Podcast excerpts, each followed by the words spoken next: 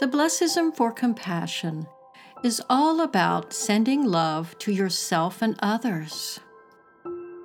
One of the best things you can do in times of relationship stress or strain is to stop and bless everyone around you.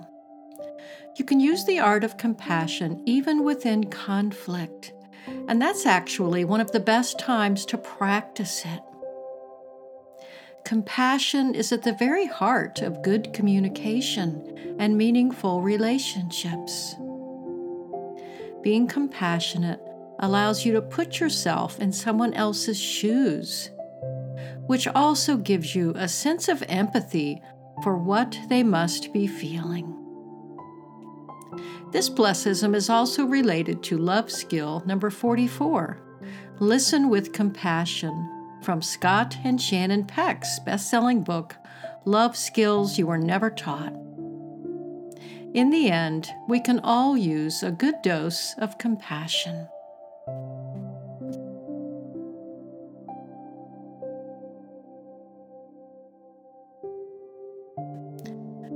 I bless myself and my ability to love. I send love and compassion to myself and others. May I practice compassionate listening. May I lift others up with my energy. May compassion, love, and respect fill my thoughts. It all begins with me. This is the power I have. I bless and am grateful for everyone in my life as I move forward into a beautiful state of love, compassion, and healing.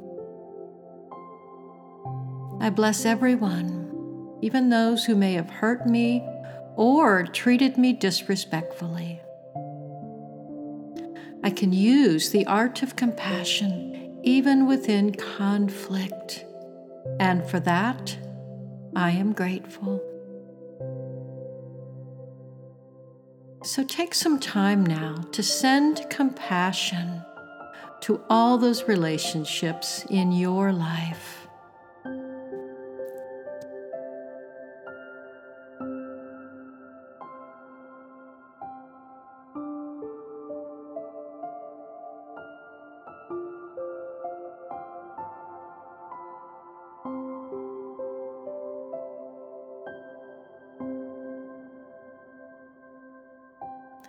Thanks for joining me on the Gratitude Project 365 days of gratitude and mindful blessings for a happy, healthy, healed you. To find out more about blessisms, check out our website at mindfullyblessed.com. And be sure to visit our podcast network site, gratitude365life.com.